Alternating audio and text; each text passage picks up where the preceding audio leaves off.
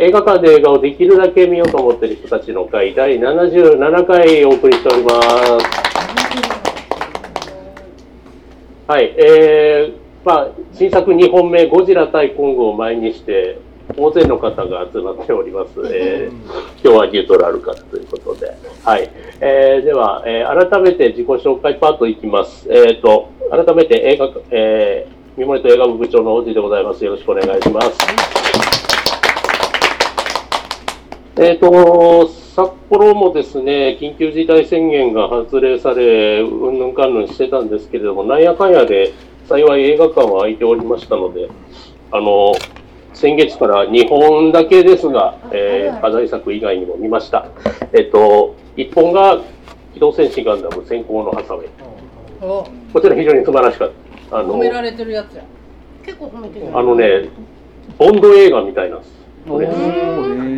これ。なん。と。割とノーラン映画と重ねて語ってる方多いんですけども話の筋から何からもボンド映画です。あれ、うん、あのダニエル・クレイグ版のボンド映画みたいなあのオープニングシークエンスもちゃんとついてるんで。ちょっとあれすごい面白いです。もうガンダム見てなくてもぜひ見ていただきたい。逆者も見なくていいです。うん、いきなりハサミ見てください。超面白い逆者、逆者を見るとややこしくない。いや、逆者すら見なくていいと思ってます。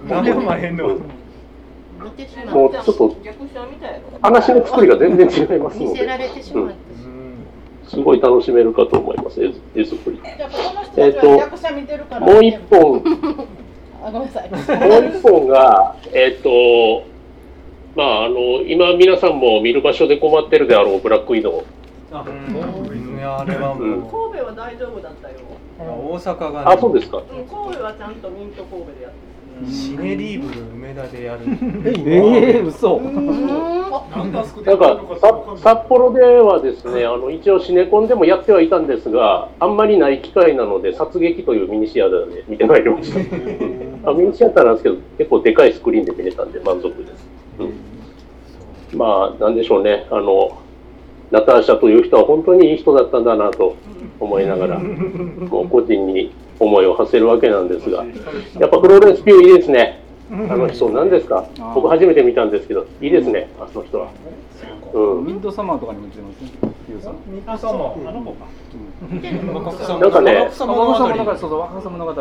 素晴らしかった。あの、ドルフ・ラングレンみたいな可愛さがありました。ええ繋がらねえけど。あの、エクスペンダブルズの時のドルフ・ラングレン。ああ、ちょっと。あの可愛さがある。見て、見てない、見てないです。すみません。ちょっと、すごい好きですね。あの今後も楽しみ、え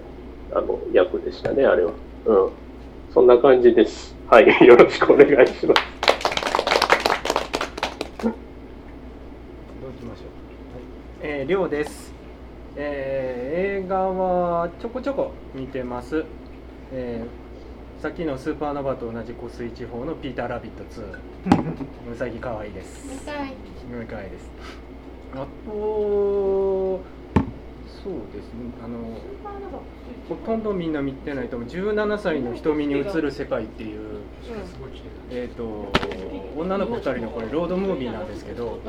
えーと、妊娠してしまった17歳の女の子がニューヨークに出て中絶の手術を受けに行くっていう話なんですけど、いやこれがすごい良くて、うん、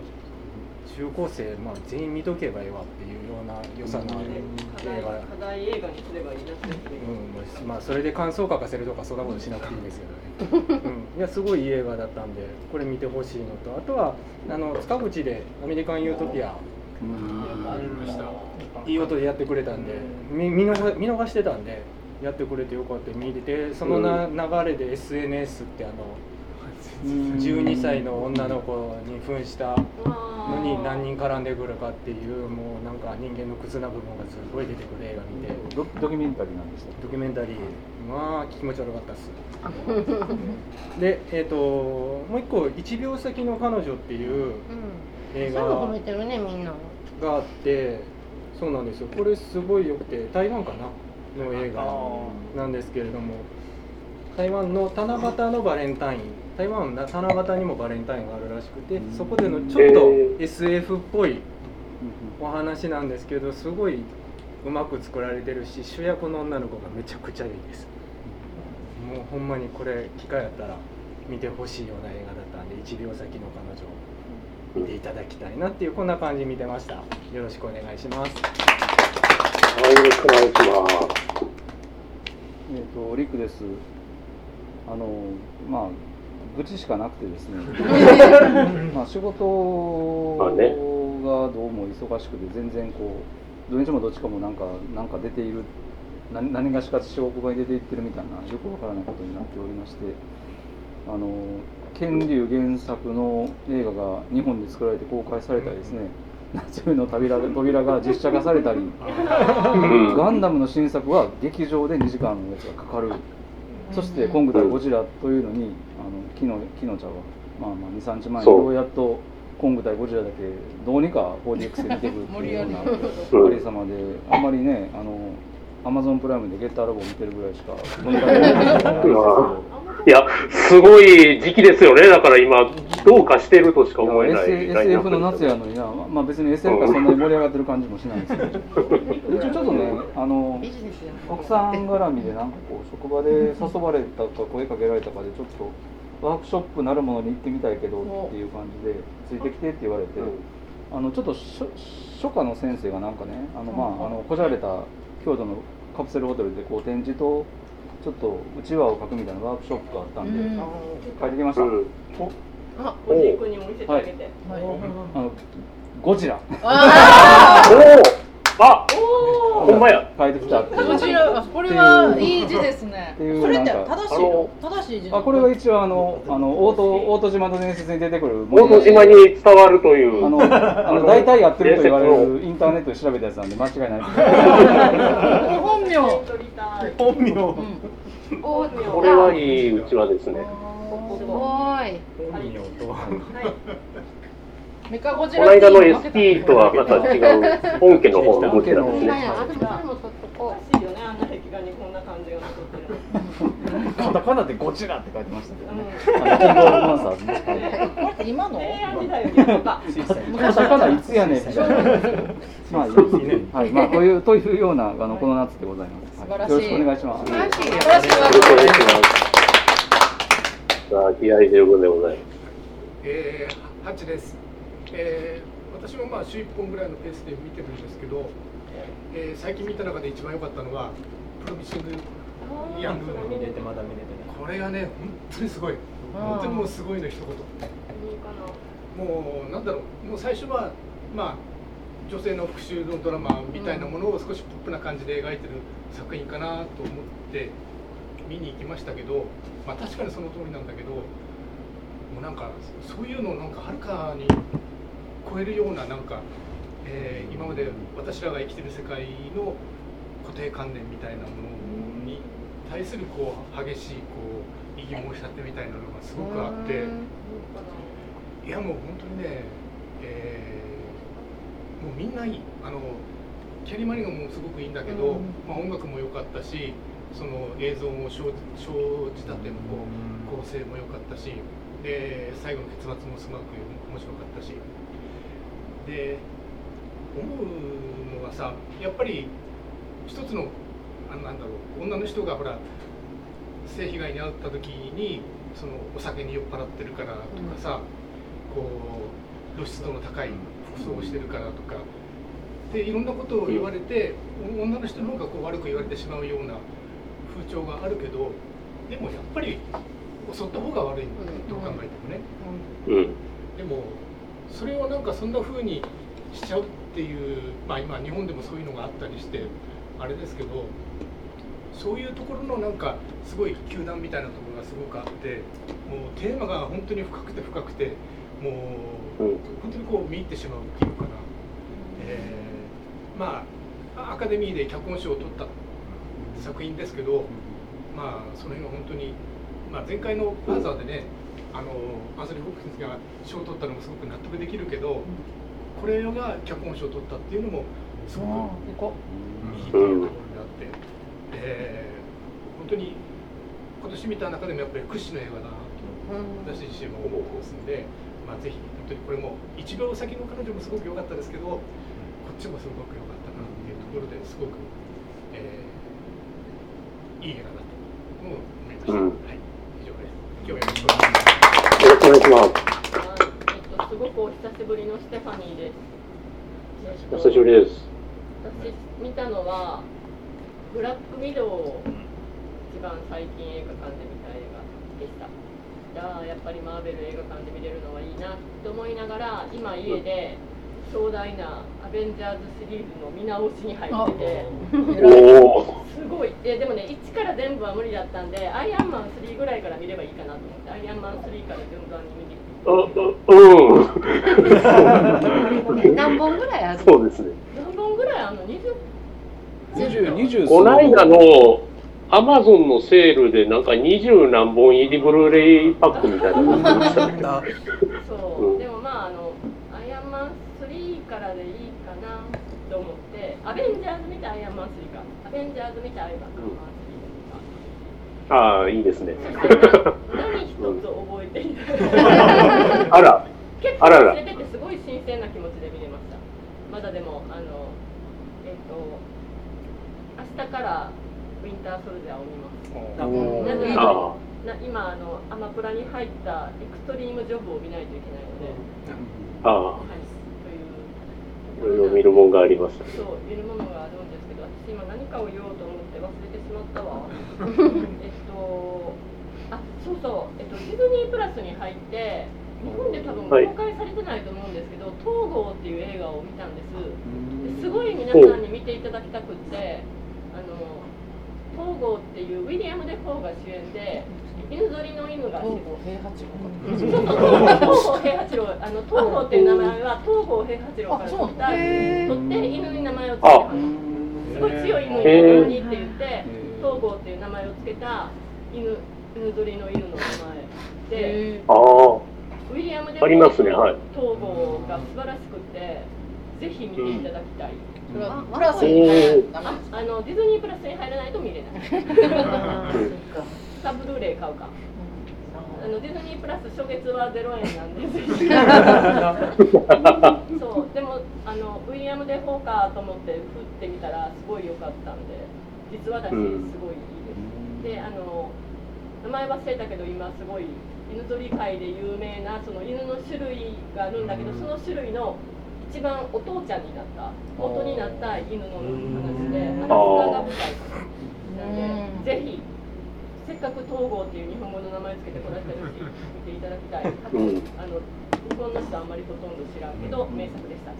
はい、よろしくお願いします。トンちゃんです。今日初めて参加させていただきまして。はいよろしくお願いします。よろしくお願いいたします。あんまり映画好きなくせにあの映画館は一人で行けないといういまだにダメなもんで、まあ主にビデオテープ借りてきてビデオを撮るあの見るとかそういう感じとあとはもうテレビであの録画して見るっていう感じで、まあ、見てるんですけどもたまにあのドキュメンタリーの映画が私主に好きなのでそれは頑張って行ったりとかしてます。で直近で残ってる心に残ってらっしゃるいやあの行きそびれたのがあの名前のないお医者さん。あれちょっと見損ねちゃったんですよ、うん、あの尼崎のお医者さんがあのその地域の地域医療をあの切磋琢磨頑張ってるおじちゃんなんですけども、今でも元気な方なんですけどねその方のちょっと見そびれて、うん、また機会があれば今度は絶対行くぞと意気込んでます。なるほど。まあ、これからもちょこちょこといろんな映画を見に行けるように頑張りたいと思いますのでよろしくお願いします。よろしくお願いします。では、はい、えー、シェンロンです。最近は来月からどうしようかなと思ったりしながらついついについにあれですね。自由を手に入れた。ざっくり。アイアイはフリー。まあそれはあれですけどもで最近は映画、うんまあ、課題の映画とあとあの成り行きというかあれなんですが、あの漁港の肉子ちゃんを見に行きまして、まあ、なぜ見に行ったかというとあの試写会付きがあったんですね。でまああの明石家さんまが来ると、生サンマ見れる。生サンマを3000円ぐらいで見れるということで。で申し込んだら当たってしまったんでじゃあ行きましょうかって感じで行ったんですけど。でもうさんまさんねさんまさんでもやっぱり結構やっぱり年を取ったなというふうに多分テレビ見たら。思ってしまったりもしたんですが。ただその時にあの司会者があのまあその時来たのは、えーと、さんまと監督だけだったんですけど残念ながらあの大竹しのぶや小宮、えー、吉岡里帆来なかったんですが あの司会者が向川なので、えー、の毎日放送。我々からしてみればもう明石家電子台の頃のもうコンビとして、あのすごい懐かしい面々で、まあ、そういうのになんか感慨深い気持ちになったりもしました。で映画もね。あの思ったより全然良かったです。何の期待もせずに見たんですが。プペルとどっちよプペル見てない。ね見たでもねぶっちゃけぶっちゃけニクコちゃんニクコちゃんはねニクコちゃんは僕はねあの泣きましたよ見ながら。結構あのさんまさんのねあの優しいところが出てますね。そういうところもあってあのあとねあのそれこそね吉岡里帆が良かったんですよ、うん、あの吉岡里帆が普通にやったらすごい嫌な感じに見えるタイプの役にもなり得たところをなんかすごいそういう感じにあんまり見えないようになっててそれがすごい良かったなというふうに思いましたね。でまあそんな感じですね、まあ来月はなんかいろいろ見たいなと思いながらなるべくなるべくなるべくなるべくテレビも見たくないしみたいなことを思い よろしくお願いします。ヒロです。お久しぶりです。多分もう1年半ぶりぐらいと思うんですけど、多分それぐらいになるんじゃないですかね。まあベタにもなりますかね。もうベタにやんで。まあもう映画も全然行ってなかったし、もうロックももうあいつらクソやし、もう普通に1年半ぐらいがっつりドルオタやってたと思います。ドルオドルオタとクリオタやってたんで。道民はすごいってそうだからな謎の近郊に旅行に行くとかもうめっちゃやってたんで。もうまあ分かりやすく病んでて、まあ、病んでたんですか病んでた病んでた。もう病んでるもう全然もう映画なんて行く気もないし、えー、病んでたもうなんか家でも映画見れねえし。いやもうなんかこうなんかあのアイドルを満喫してたよね。いや違う違う違う。ロロック行きたかったけどあいつらもうコロナ禍で何にも仕上がらねえしほんま臭いなと思って。がっつりちゃんとやってるのアイドルだけやなと思って。あ謎的はめっちゃ行ってます。もうあれぐらいです。何を飲み屋行ってたんでしょ。あ昨日空いてます。二日連続それで疲れて麦さんは寝てます。残念。やっとまあ。ね、イオンシネマとかも始まったんで、やっとちょっと映画見れるようになったんで、ちょっとリハビリ的に今日は来ました。そんな感じです。以上です。よろしくお願いします。リリアンです。映画は、えっ、ー、と、約7月に入って5本ぐらい見れて、5月、6月があんまり見れなくって、本当に5本も見れてなかったんですけど、ちょっと映画見れるような感じになってきたかなと思ったけどまたもう来月はどうなるかわからないし見れるうちに見とこうと思うけどなかなかそのミニシアターとかが変わった映画上映伸びたやつとか持ってきてくれてても時間がねあの決まった時間しかやってなかったりすぐ終わったり、そうするから、なかなかね見れるようになったと思っても見に行けないことが多くて。ピーター・ラビットあんまり誰も褒めてなかったワンやけどもうむちゃくちゃ私は大好きで可愛かったんで2もすっごい見たいのにそれを見逃してて明日元気まだやってる。明日元気やったら見に行きたいなとでもちょっとわからないんですけどうんと映画はまあそんな感じなんですけど昨日ねえっと、ここに時々来てくれる猫村君っていう子がいて、はい、で猫村君はそうそう、うん、あの昔からえっと、78年前から知ってるんですけどあの猫村個人映画祭猫村君映画祭っていうのを時々やってて、うん、何のことはない自分家でスクリーンであのプロジェクターで映画をだらだら見ながら朝まで見てるとか、うん、あの家の屋上でクリーン貼ってみて映画を映してみるとか、そういうやつで参加者は1人とか1人とか5人とか一晩中やった時は入れ替わりで途中で帰る人や夜中に来る人やらとか結構そのゆるい感じでやりながら飲んだり食べたりしてるだけなんですけどでそう久しぶりの猫村くん映画祭を昨日なんか清工人でやってそれに行ってきました。何見たんですか？それはね、えっと、見たのは「東京」っていう映画で私全然知らなかった10年前ぐ10年ちょっと前の映画なんですけど3本,、えっと、3本のオムニバスで、えっとミシェル・ゴンドリーとカラックスとポン・ジュノっていうすごいあのああったな。そうそう、ポン・ジュノがこんなに偉くなる前のあの2007年の映画とか言ってたかな。で私全然知らなかった、で見たんですけどすごいよくって。猫村君はその時にまだ全然そんな有名じゃなかったポン・ジュノの分がすごく一番気に入ってでなんやこの人と思って見るようになったら偉くなりましたねとか言っててんけどで カラックスとミシェル・ゴンドリーのことはまああんまり分かってあのミシェル・ゴンドリーは知ってたかな？カラックスは全然見たことはなくってって言ってたんやけど私はねどれもよくってむしろポン・ジュノの映画がちょっと分かりやすいみたいなセンスとかは今のポン・ジュノと変わらないけどでカラックスはその後その多分ちょっと後に作った長編映画の短い版テスト版みたいな感じやってそれはそれでよかったしミシェル・ゴンドリーはなんか昔の自主制作映画の人が作ったみたいな雰囲気のなんかこう安っぽい感じのあの自主制作っぽい映画やってんけどそれもまあミシェル・ゴンドリー味があってよくってすごい面白くってで昨日やったのは清工人という宝塚の。えっと、駅からだいぶ坂を登ってぜいぜい言いながら登った上にある、えっと、インクラインっていう、えー、スペースイベントやったりするスペースなんですけどそこ若い子がいろんなことやると面白いんやけどまたねスクリーンを、えーと、作ってすごいうまいことプロジェクターも綺麗に光あの入れないですごく綺麗に映ってたしみんなあの思い思いに見れてよかったんでまた時々やると言ってるので。えーと、またあるようだったら、えー、告知するのでよければまた来てくださいただ映画はね見るんですけどあらかじめは決まってなくって中村君との独断と偏見でその場にいる人になんかこれとこれとこんなん見んねんけどどれがいいみたいなヒアリングをしてから僕が決めますっていう感じなんで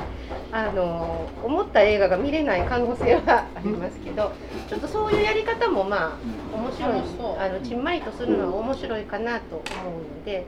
いろんなところでみんないろんな人がそうやってちっちゃい勝手な個人映画祭をやったらいいなと思いました。ここもやろうと思った、うん、ここも全然できるやるやろう計画してた時ありましたね一度ね。一回やろうとしてたのにな。うん。なんかフランス映画みたいよねみんなで。男と女。めっちゃ笑いなが。ら。あこれ真剣にやりだすといろいろねうるさい話が。そうそうあのに知らない人がいっぱい来たりとかすると、まあいろいろと問題が出るので、SNS 禁止で。いやあとあとあと著作著作権関係著作権関係大変なん友達とか家族で友達で寄ってみるみたいな。形でねやると楽しいと思います。はい、そうです。よろしくお願いします。よろしくお願いします。のんちゃんです。えーと、映画は今回課題のスーパーノバと,、えーと、ゴジラコングしか見てないんですけど、まあ、他に文化的トピックス別に私すごいお笑い好きとかじゃないんですけどあの